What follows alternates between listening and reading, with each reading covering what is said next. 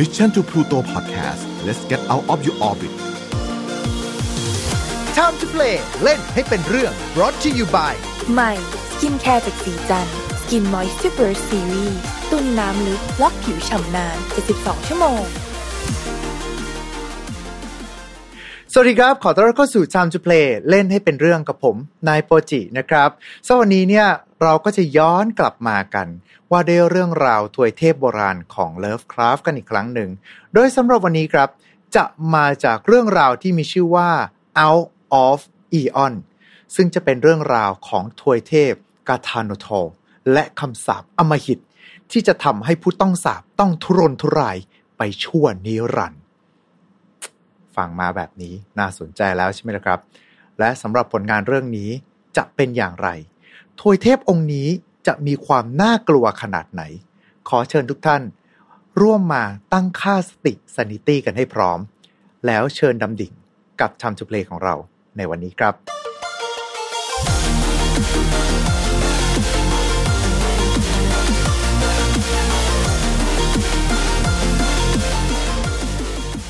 และสำหรับวันนี้นะครับ ผู้ที่จะพาเราดำดิ่ง สู่โลกแห่ง HP Lovecraft จะเป็นใครไปไม่ได้ นอกจากโคโฮสของผม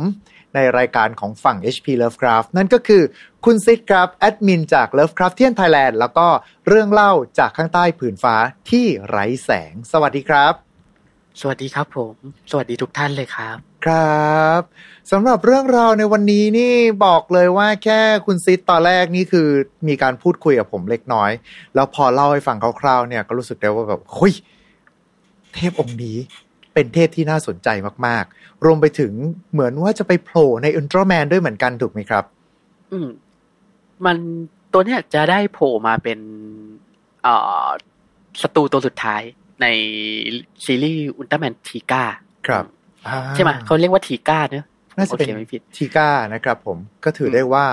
เป็นระดับบอสใหญ่กันเลยทีเดียว แต่ว่าสำหรับทวยเทพที่มีชื่อว่ากาทานโนทัวนี้จะเป็นอย่างไร เดี๋ยวเรามาฟังเรื่องราวกันนะครับผมกับ Out of the Eon หรือว่าจากต่างการนั่นเองครับ เรื่องมันเกิดขึ้นในปี 1878 มีการค้นพบเกาะลึกลับที่ผุดขึ้นมาจากใต้ท้องสมุทรโดยบังเอิญกลางมหาสมุทรแปซิฟิก มันเป็นเกาะที่ถูกผลักกลับขึ้นมาเหนือน้ำเพราะว่าภูเขาไฟใต้สมุทรจากการสำรวจเกาะดังกล่าว กัปตันแล้วก็ลูกเรือได้พบกับร่างมัมมี่ แล้วก็กระบอกประหลาดที่มีม้วนกระดาษบรรจุอยู่ภายใน พวกเขาได้นำสิ่งที่ค้นพบ ข้ามน้ำข้ามทะเลมาเพื่อเก็บรักษาไว้ ในพิพิธภัณฑ์แห่งหนึ่งในบอสตัน น่าเสียดายครับ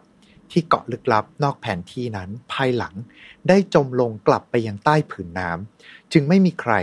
สามารถที่จะแวะเวียนกลับไปเพื่อสำรวจแล้วก็หาหลักฐานเพิ่มเติมเกี่ยวกับมันได้อีกข่าวลือเกี่ยวข้องกับการค้นพบมัมมี่ประหลาดได้กลายเป็นที่สนใจในวงกว้าง แล้วก็ถูกเชื่อมโยงเข้ากับตำนานอันเก่าแก่ของนักบวชที่มีนามว่าทียอกซึ่งอยู่ในตำราดำหรือว่า Black Book ที่เขียนโดยฟรีดริชฟอนจุนซ์ตำนานอันเก่าแก่นี้ได้กล่าวถึงนักบวชทียอร์กผู้ที่ได้รับการสนับสนุนจากเหล่าเทพจากต่างโลก เพื่อที่จะทำการพิชิตอสุรกาย นามว่ากาทาโนธัวด้วยตำราเวทมนต์ในค่ำคืนหนึ่งก่อนที่ทียอร์กจะได้เผชิญหน้ากับเจ้าอสุรกายประหลาดนั้นตำราเวทมนต์ดังกล่าว ก็ถูกสับเปลี่ยนโดยสาวกผู้บูชาในกาธานโนทัวในขณะที่พวกเขากำลังนอนหลับอยู่ และทียอกในภายหลัง ก็หายสาบสูญไป มีคนมากมายนะครับที่เชื่อว่าร่างมัมมี่ดังกล่าว น่าจะเป็นร่างของนักบวชทียอกนั่นน่ะแหละเมื่อข่าวเกี่ยวข้องกับมัมมี่ลึกลับ ได้แพร่กระจายออกไปพร้อมกับตำนานอันเก่าแก่ ก็ไม่ใช่เรื่องยากเลยนะครับ ที่จะสังเกตเห็นว่า มีชาวต่างชาติมากมาย ได้เข้าเยี่ยมชมที่พิพิธภัณฑ์ รวมไปถึงมีหลายต่อหลายครั้ง ที่มีผู้คนพยายามที่จะโจรกรรมร่างของมัมมี่ไป แต่ไม่มีผู้ใดที่ทำได้สำเร็จ แต่แล้วครับ ในการโจรกรรมครั้งหนึ่ง มีสองหัวขโมยที่บุกเข้ามาภายในของพิพิธภัณฑ์ พร้อมกับตำราวิเศษฉบับจริง เพื่อที่จะพยายามขโมยร่างมัมมี่ร่างนี้ แต่หัวขโมยหนึ่งในสองกลับถูกคำสาปให้กลายเป็นมัมมี่ เพราะภาพสะท้อนของกาทานโทที่ถูกฉายอยู่ภายในดวงตาของมัมมี่ที่ถูกเปิดออก เดชะบุญครับ ที่ภาพดังกล่าวเนี่ยได้เริ่มที่จะเลือนลางไป จึงไม่มีผู้ใดที่ได้กลายมาเป็นเหยื่อของภาพสะท้อนจากดวงตาของมัมมี่ดังกล่าว แต่ภาพสะท้อนที่เลือนลาง ก็ยังเลวร้ายพอที่จะทำให้ผู้ที่ค้นพบเห็นเนี่ย ต้องมีขวัญผวาและสติหลุดไป ศาสตราจารย์ริชาร์ดเอชจอห์นสัน ตัดสินใจชำแหละร่างของมัมมี่ดูเพื่อทำการศึกษา และณที่แห่งนั้นเอง เขาได้ค้นพบความจริงว่า แท้ที่จริงแล้ว มัมมี่ตนนี้ยังมีชีวิตอยู่ สมองของเขายังทำงาน และสามารถรับรู้สิ่งที่เกิดขึ้นรอบตัวเขาได้ มันคือคำสาปอันเลวร้ายของกาทานโทที่โหดร้ายเสียยิ่งกว่าความตายซะอีก และแน่นอนว่ามัมมี่ดังกล่าว จะเป็นใครอื่นไปไม่ได้ นอกจากนักบวชทียอกที่ได้พ่ายแพ้ต่อกาทานโทนั่นเอง และเรื่องราวก็จบลงตรงนี้ครับ เอาละครับมาพูดถึงเรื่องของผลงานของ Out of the Eon กันบ้างดีกว่านะครับผมสำหรับเรื่องนี้นี่เหมือนว่าจะไม่ใช่ผลงานโดยตรงของ H.P. Lovecraft ถูกไหมครับ อืม เป็นผลงานที่คุณเลิฟคราฟต์ได้เขียนร่วมกับเอ่อนักเขียนหญิงอีกท่านหนึ่งครับที่มีชื่อว่าคุณฮัสเซลฮิลอืมแล้วก็ไอเรื่องผลงานชิ้นเนี้ยจะได้รับการตีพิมพ์ลงในนิตยสารเวียเทลเหมือนกันในช่วงปีประมาณ 1935 ครับ ก็เป็นช่วงปลายชีวิตของคุณเลิฟคราฟต์แล้วเหมือนกันอืมเอ่อเออเป็นไอเนี่ยปลายช่วงการเขียนของเขาเหมือนกัน ครับผม ซึ่งสำหรับเรื่องราวนี้ ตอนที่เขาเขียนมาทำไมมันไม่ใช่เรื่องราวของ H.P. Lovecraft เองแต่ว่าเป็น h a s e Hill อะครับ อืม ใช้คำว่าเขียนร่วมดีกว่าอ่า ก็คือว่าก็เหมือนแบบว่าผลงานหลาย ๆ ชิ้นนะก็คือว่าคุณเฮเซลฮีลด์เนี่ยก็เขียนโครงร่างเรื่องมาครับก็เขียนเรื่องมาแหละ แล้วก็คุณเลิฟคราฟต์เนี่ยก็มาช่วยแบบว่าแต่งเติมอะไรนิดหน่อยปรับเปลี่ยนนู่นนั่นนี่นิดหน่อยอืมก็ทำให้ไอ้ผลงานชิ้นเนี้ยก็มีหลายสิ่งที่คุณเลิฟคราฟต์อะ ได้เอ่ยถึงมาโผล่โผล่อยู่ในเรื่องด้วย ครับอืมเรียกได้ว่าเป็นเหมือนกับผู้แต่งร่วมว่าอย่างนั้นก็ว่าได้ ใช่ก็คือว่าจริง ๆ แล้วมันก็คือการแต่งร่วมมาแหละผลงานของทั้งสองท่านเนี่ยมาเขียนร่วมกันกลายเป็นเรื่องนี้ขึ้นมา ครับ เอาจริง ๆ มันกลายเป็นว่าในยุคนั้นเอง H.P. Lovecraft เขาได้รับการไว้วางใจจากสำนักพิมพ์ให้เป็นเหมือนกับเป็น supervisor หรือเปล่า เป็นผู้ให้คำแนะนำต่าง ๆ หรือเปล่าหรือว่ายังไงอืม ก็จะว่าอย่างนั้นก็ได้นะเพราะคุณเลิฟคราฟต์เนี่ยก็เคยได้ทำงานเป็นนักเขียนผีมาหลายครั้งนะ คือเขาได้เคยโอ้เป็นนักเขียนผีให้กับเอ่อนักมายากลชื่อดังอย่างแฮร์รี่ฮูดินีด้วยอ๋ออ้าวแฮร์รี่ฮูดีนี่คนที่เป็นนักมายากลที่เรียกได้ว่าดังที่สุดในโลก ก็อืมที่มีดังดังที่สุดในยุคนั้นน่ะครับคือ ก่อนที่คุณแฮร์รี่ฮูดินีเนี่ยจะเสียชีวิตก็คือว่าโดนต่อยท้องอะครับแล้วก็เสียชีวิตไปก็ก่อนหน้านั้นน่ะ คือเขาก็เคยได้พยายามที่จะเขียนเขียนเรื่องขึ้นมา แล้วเขาก็ได้ว่าจ้างคุณเลิฟคราฟต์เนี่ยให้ช่วยเขียนเรื่องสั้นให้อ๋อพูดง่ายๆ คือคำว่านักเขียนผีนะครับ ghost writer แปลในในอีกอย่างหนึ่งก็คือเหมือนกับว่า คนที่คอยทำหน้าที่เป็นเหมือนกับคนเขียนแต่เขาจะไม่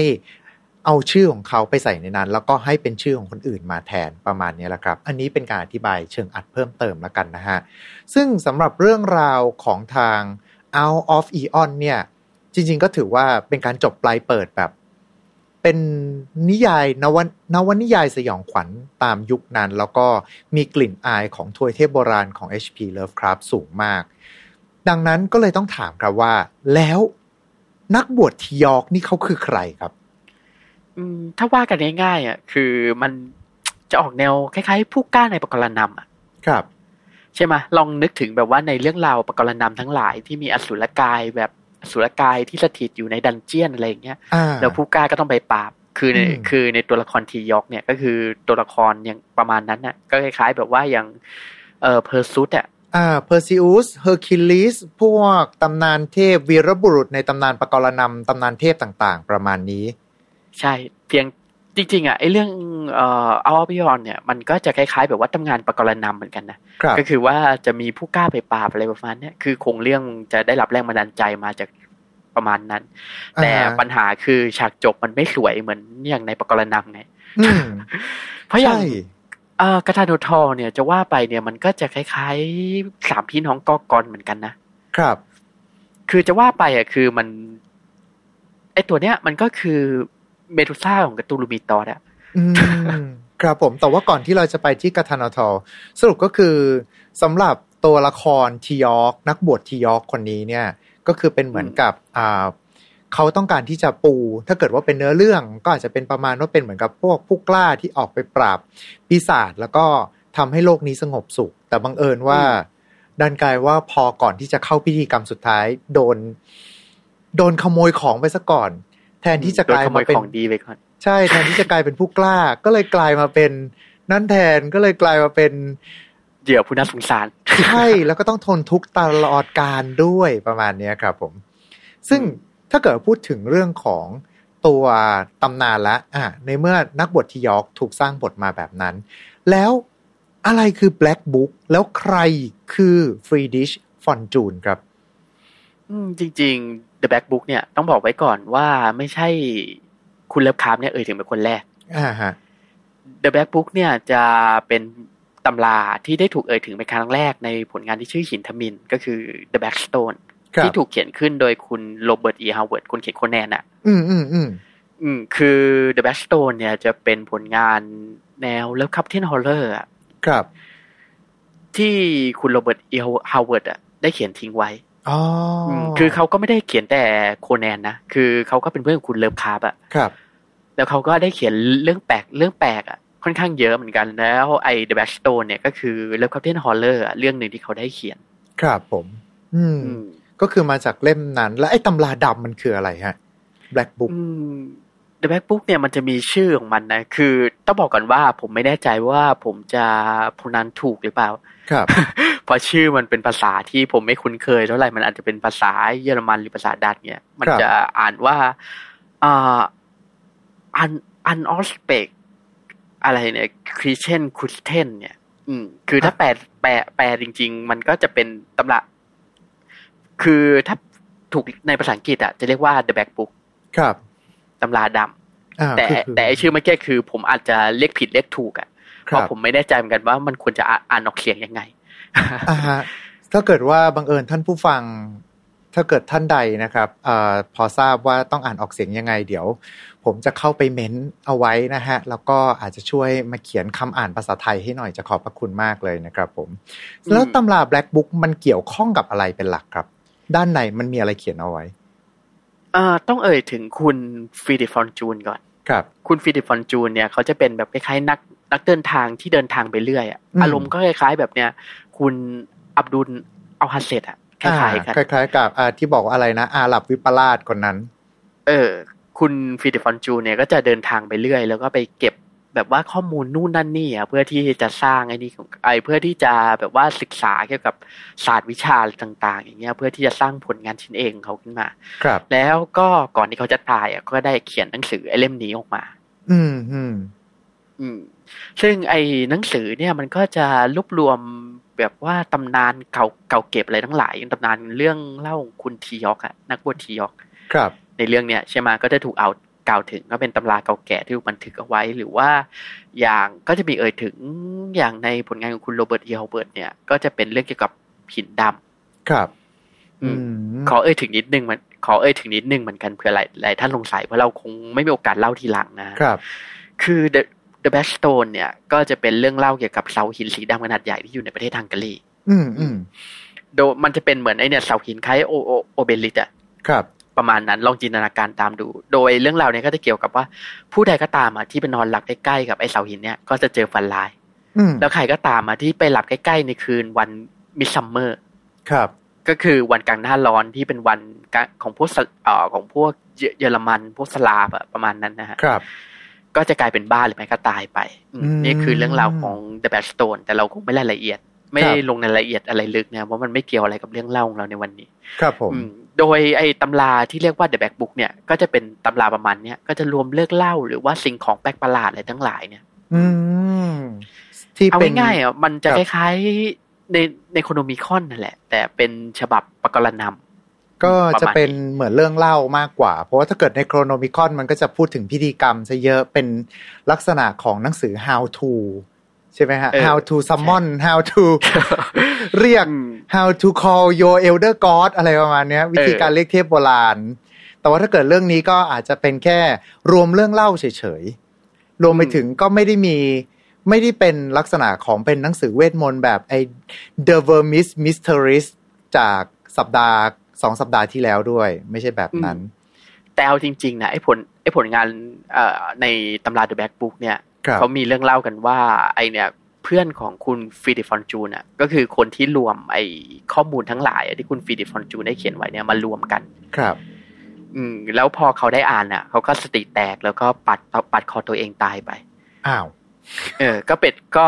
เพราะฉะนั้นเนื้อหาของมันเนี่ยก็คงจะเป็นศาสตร์ต้องห้ามที่มนุษย์ธรรมดาไม่ควรที่จะเกี่ยวข้องเหมือนกัน โอ้โห โอเคครับ สรุปแล้วหนังสือในจักรวาลนี้นี่คือเปิดอ่านไม่ได้สักเล่มหนึงเลยนะฮะเนี่ย อืม ก็คือยิ่งยิ่งพลิกหน้า ยิ่งพลิกหน้ามากนี่แต้มสถิติก็ยิ่งศูนย์นะผมว่าครัปบระมาณนั้นนะอ่ายิ่งเปิดไปเยอะเท่าไหร่ ค่าสติสสัมปชัญญาก็ค่อยๆ หมดหายไปเรื่อยๆเรื่อยๆ แล้วถ้าเป็นแบบนี้ครับผมอ่าเรามาพูดถึงเรื่องของนักบททียอกแล้วแล้วก็พูดถึงตำราดำเป็นที่เรียบร้อยแล้ว มาเข้าสู่ตัวเอกของเรากันบ้างในเรื่องนี้ นั่นก็คือกาทานโนทัวครับ สรุปว่าต้องอ่านว่าอะไร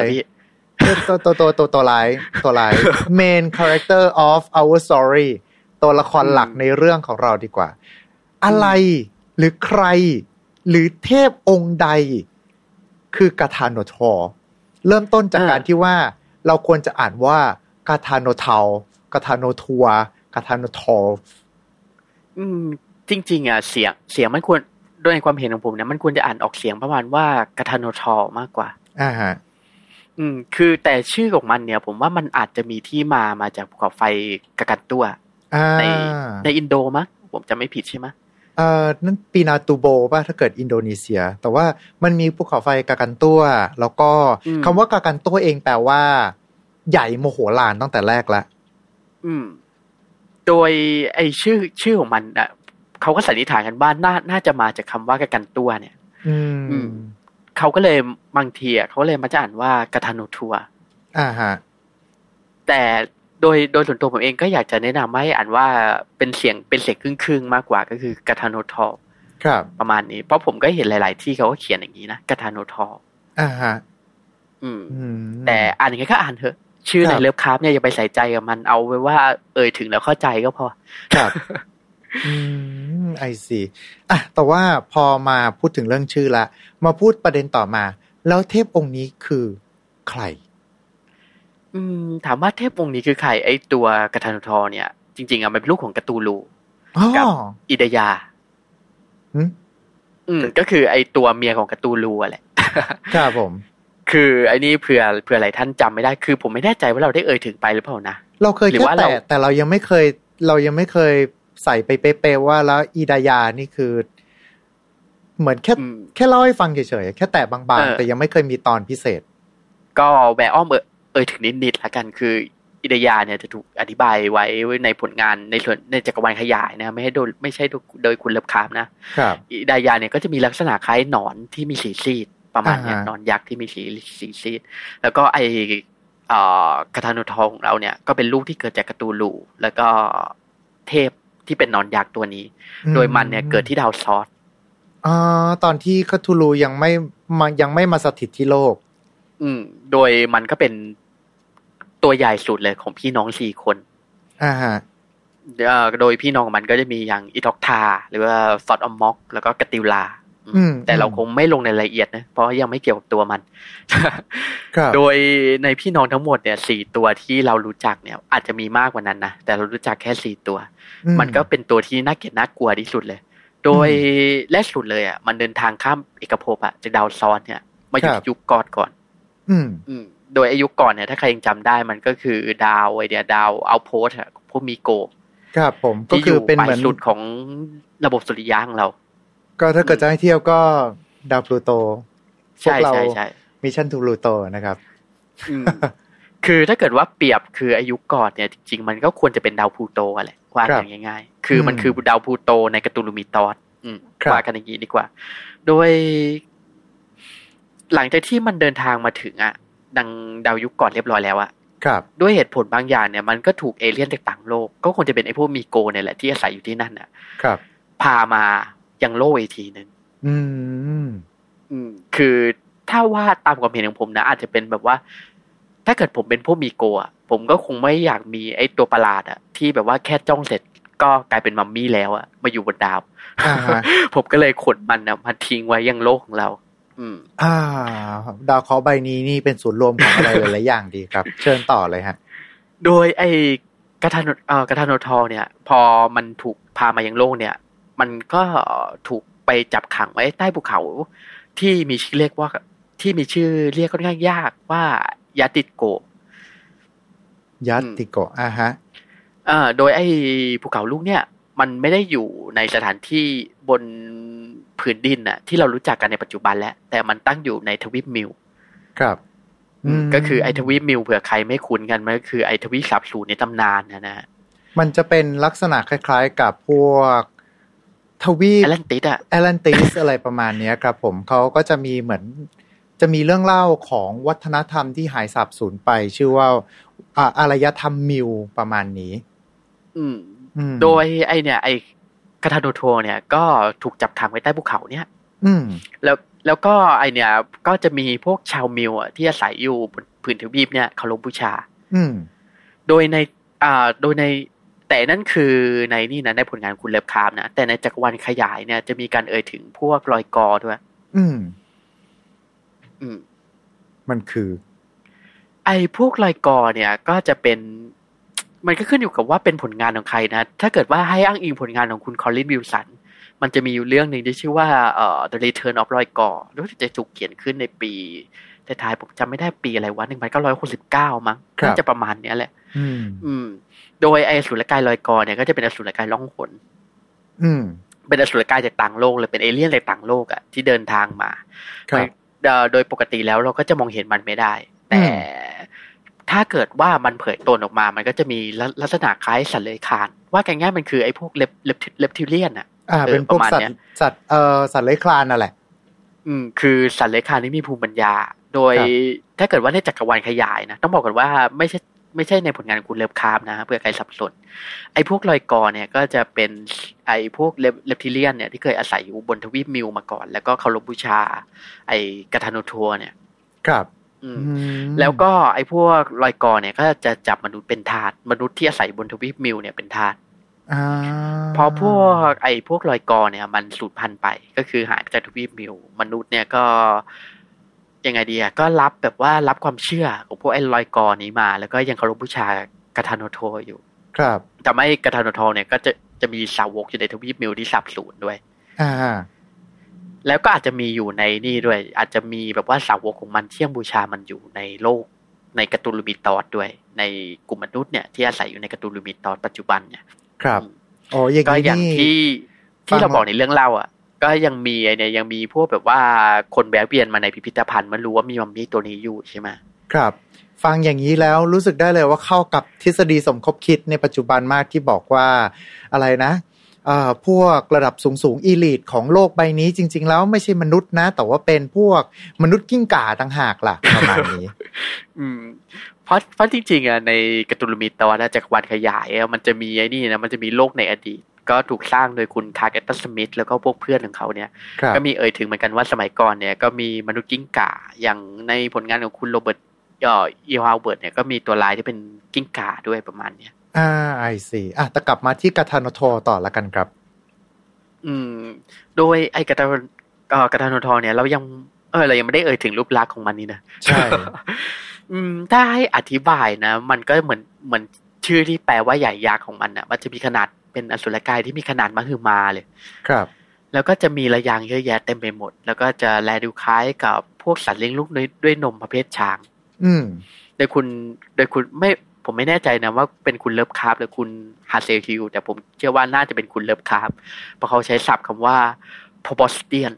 อืม ครับผม อืม คือคำว่า p o b o s t i a n เนี่ยก็จะเป็นคำที่หมายเอ่อเอ่ยถึงพวกช้างอะสัตว์สัตว์เลี้ยงลูกด้วยนมอะประเภทช้าง แล้วก็จะมีตาคล้ายกับปลาหมึก มีรูปร่างไม่แน่ชัดอืมแล้วก็จะมีผิวคล้ายๆพลาสติกหน่อย บางส่วนของร่างเนี่ยจะถูกปกคลุมไว้ด้วยเกล็ดแล้วก็บางแล้วก็ร่างส่วนที่เหลือเนี่ยจะยับย่นเป็นรอยประมาณนี้ ครับออืม โดยไอ้คาทาโนทอลเนี่ยคือ เป็นอสุรกายที่น่าเกลียดน่ากลัวมากในบรรดาพี่น้องมันสี่ตัวเนี่ยไอ้ตัวเนี้ยน่าเกลียดน่ากลัวที่สุดแหละ อืม อืม ครับ ก็โดยไอ้ตัว ไอ้ความน่าเกลียดน่ากลัวของมันเนี่ย ก็เลวร้ายในระดับที่ใครก็ตามอะที่แค่เหลือบไปเห็นมันอะ ก็จะสามารถถูกเปลี่ยนกลายเป็นมัมมี่ที่มีชีวิตได้ ไอที่บอกว่าสภาพเป็นมัมมี่ ถ้าเกิดหน้าภาพในหัวผมตอนเนี้ย มันคือแบบว่าแค่มองหน้าปุ๊บ แล้วแบบมีผ้าเข้ามาพันปุ๊บ แล้วก็โดนมัดเป็นซอมบี้เป็นแบบมัมมี่อย่างนั้นหรือเปล่า ไม่ใช่สิไอ้นั่นมันมัมมี่อียิปต์อ่าฮะ มมัมมี่นี่คือหมายถึงเป็นร่างที่เนี่ยเป็นร่างที่แบบว่ากลายเป็นคล้ายแบบว่าสิ่งซากศพตักแห้งอะ่ะ อ่าฮะเออจะเป็นมัมมี่อย่างนั้น คือไม่ใช่แบบมัมมี่พันผ้าแบบอียิปต์ก็คือว่าพอโดนไอพอเหลือไปเห็นไออสุรกายกาทานุทัวเนี่ย ปุ๊บเสร็จ ก็เหมือนถูกคำสาปทำให้ร่างกายเนี่ยเขียวแห้เขียวแห้งแล้วก็ขยับไม่ได้กลายเป็นคล้ายแบบว่ามัมมี่ไปเลย แต่นั่นก็แค่ผิวนอกของร่างไง คือร่างอะ่ะเขียวแห้งจริงขยับไม่ได้จริงครับ แต่อวัยวะภายในทั้งหมดอะยังถูกสาปให้ทำงานอยู่ชั่วนิรันดร์โดยเฉพาะสมอง แปลว่าทุกอย่างสิ่งจะได้รับรู้อยู่ตลอดเวลา ใช่ก็คือว่าต่อให้ร่างเนี่ยจะขยับไม่ได้กลายเป็นมัมมี่ไปแล้ว แต่ก็ยังคงสามารถที่จะรับรู้สิ่งที่เกิดขึ้นนะรอบๆกายได้ตลอดเวลาชั่วนิรันดร์ชั่วนิรันดร์ด้วย ใช่ชั่วนิรันดร์ด้วยก็คือว่าวิธีเดียวอะที่จะทำให้ตายได้ก็คือ ต้องทำลายสมองอย่างเดียว ครับ ก็คือว่าถ้าเกิดว่าไม่มีใครอะ ที่จะช่วยทำลายสมองให้ ก็ต้องทนเป็นมัมมี่อย่างนั้นนะจนกว่าร่างกายจะแตกสลายอ่าอืม มันคือถึงเป็นชื่อมาที่มาของชื่อเรื่องสั้นไง เอาออพิยอนก็คือว่าหลุดมาจากต่างการเลย ก็คือหมายถึงไอ้มัมมี่นั่นแหละที่หลุดมาจากต่างการ อืม ซึ่งแปลว่า เรื่องราวของนักบวชที่มีชื่อว่าทีออกเนี่ย ก็ไม่ใช่ ไม่ใช่บอกว่าเกิดขึ้นเมื่อหลักพันปี แต่อาจจะเกิดขึ้นเป็นหมื่นปีแสนปีที่แล้วอะไรอย่างนี้ก็เป็นไปได้ อืมคือเรื่องราวของนักบวชทียอกเนี่ยจะเป็นเรื่องที่เกิดขึ้นเมื่อครั้งที่ทวีปมิวอะยังอยู่บนผิวน้ำครับ อืมอืมแล้วก็ไอ้ทวีปมิวเนี่ยก็ได้จมไปใช่ไหมร่างของฮะ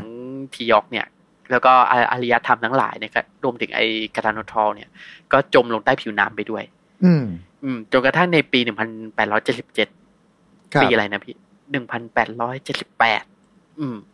หนึ่งพันแปดร้อยเจ็ดสิบแปดเนี่ย ไอมันก็เกิด ปรากฏการณ์นะภูเขาไฟระเบิดอะไรอย่างเงี้ยก็ครัทำบให้ผืนแผ่นดินมันก็ขยับ แล้วก็ไอเกาะลึกลับเนี่ยที่มีร่างทียอกเหลืออยู่เนี่ยก็ได้ผุดขึ้นมาอืมแล้วก็ทำให้ถูกพบแล้วก็พากลับมายังอเมริกาด้วย รู้สึกจะเป็นในบอสตันมั้งถ้าเกิดผมจำไม่ผิดใช่ไหมใช่ใช่เป็นบอสตัน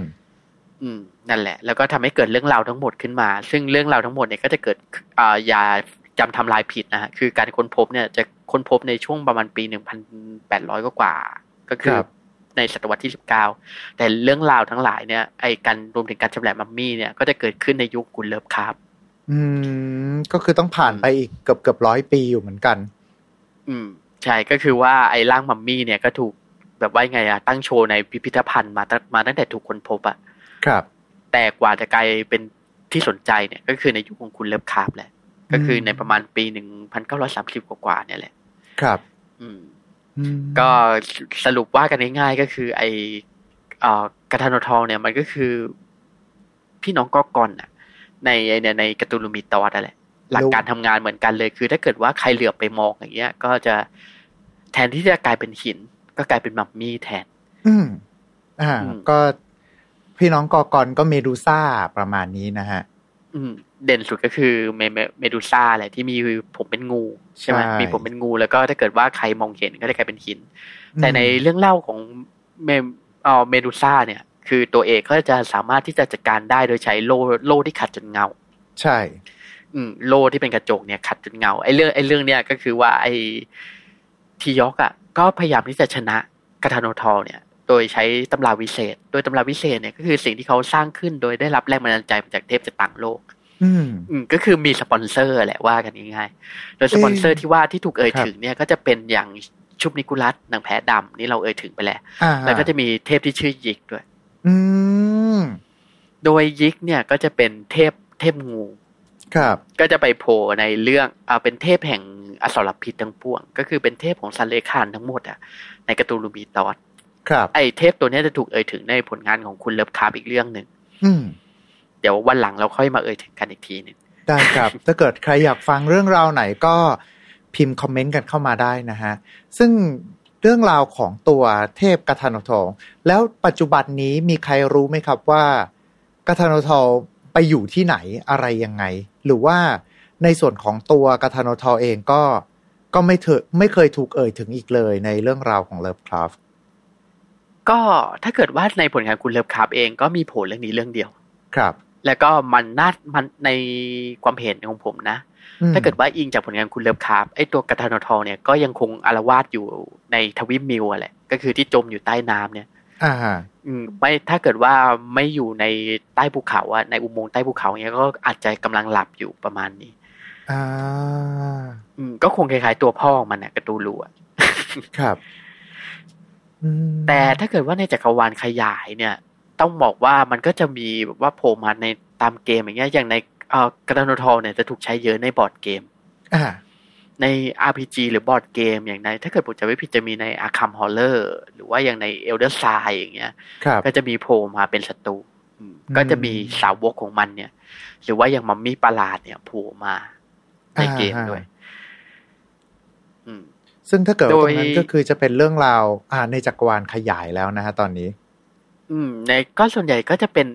เอ่อกระทานทอเนี่ย ก็จะโผล่มาในผลงานคุณเลิฟครับเรื่องเดียวเนี่ย แต่คือว่าความสามารถมันเด่นไง ไม่คใช่รับความสามารถสิคือไออิทาลีของมันเนี่ยออกจะเด่น ก็คือมันทำให้สามคนเนี่ยให้กลายเป็นมัมมี่อะชั่วนิรันดร์อ่าฮะคือใครฟังเสร็จมันก็แบบว่ามันจำได้เลยอะว่าเพราะแบบว่ามันเด่นกว่าตัวอื่นๆเนี่ยเพราะตัวอื่นๆแบบว่ามันยังมีอิทธิฤทธิ์แบบค่อนข้างคลุมเครือใช่ไหมถูกอธิบายคลุมเครือแบบไม่แน่ชัดว่าพลังมันไง แต่ไอตัวเนี้ยพลังมันเด่นมาก แล้วมันจะแบบว่าไปคล้ายๆ กับตัวเมดูซ่าพอดี คนก็เลยจำกันได้เยอะ แล้วก็ถูกใช้เยอะ อืม อืม แค่สบตาก็กลายเป็นมัมมี่ แล้วก็โดนคำสาปไปตลอดกาลแล้ว อืม ใช่ ก็อย่างไอตัวนี้เนี่ย มันก็จะมีอย่างที่เราเอ่ยถึง ก็จะมีโผล่มาอย่างในอุลตร้าแมนทิก้าครับ แต่ในอุลตร้าแมนทิก้าเนี่ยเท่าที่ผมเคย search รูปคือผมไม่เคยดูนะต้องบอกไว้ก่อนว่าผมไม่เคยดูอืมแต่ถ้าเกิดว่าผมเคย search รูปเนี่ยรู้สึกว่าจะโผล่มาในรูปคล้ายๆหอยสังข์ปะจะหน้าตาดูเป็นแบบตัวดำๆเหมือนเหมือนมีหอยติดอยู่ด้านหลังประมาณนี้ เออ ประมาณนั้น ก็ไอเนี่ยก็เลยทำให้ไอตัวเนี้ยก็กลายเป็นที่จดจำมากที่สุดตัวหนึ่ง คือต้องครับบอกว่าเป็นตัวที่ถูกรู้จักอะโดยอืมคนที่ไม่ใช่แฟนเกิดเลิฟคาร์บอะมากที่ครับสุดตัวหนึ่ง อืมจริงๆ มันได้ไปโผล่ในนี่ด้วยนะ ในซีรีส์ในเนลูโกะเลยนะ แต่มาเป็นโลลีอะผมสีฟ้าเลย ชื่อกุตาตัน อืมอืมก็ครับเนี่ยแหละ ก็ทำให้มันในเนี่ย อย่างที่เราว่าไปคือมันมีพลังอะเคยแสดงอิทธิฤทธิ์เนี่ย ออกมาให้เห็นเนี่ยอย่างเป็นกระจ่างชัดคือเป็นที่ประจักษ์อะก็เลยทำให้คนเนี่ยค่อนข้างจำมันได้แม่น ครับ อืมอืม คือไอ้ตัวนี้มันก็ออกแนวไคจูไคจูมากกว่าเทพด้วยมั้งผมว่า เอาจริงๆอะรู้สึกว่าดูดูเป็นสัตว์ประหลาดที่สามารถไปอยู่ในเรื่องราวอื่น ๆ ได้หมดเลยประมาณนี้ อืมใช่เพราะไอเนี่ยมันก็เป็นเป็นอสุรกายที่แบบน่าเกลียดนุน่าเกลียดน่ากลัวเราให้แบบว่าฮีโร่มาปราบแบบประมาณนั้น ครับผมอะและนี่ก็คือเรื่องราวของกาทาโนเทาทวยเทพโบราณที่ มาพร้อมกับคำสาปที่ทำให้ทุรนทุรายไปตลอดกาลนั่นเองนะครับผม น่าจะประมาณนี้สำหรับเรื่องราวในวันนี้ หรือว่าคุณซิดคิดว่ามันมีอะไรที่เราสามารถยังตกหล่นอยู่แล้วต้องพูดถึงไหมครับ อืม มันก็มีแต่เอาเป็นบทบทต่อๆไปดีกว่า เพราะมันจะสืบเนื่องกับเรื่องเรื่องสั้นนะเรื่องอื่นๆของคุณเลิฟคาร์ฟด้วยหลายเรื่องเดี๋ยวเราค่อยมาว่ากันทีหลังได้ครับผม อะ ก็น่าจะประมาณนี้นะครับสำหรับวันนี้กับ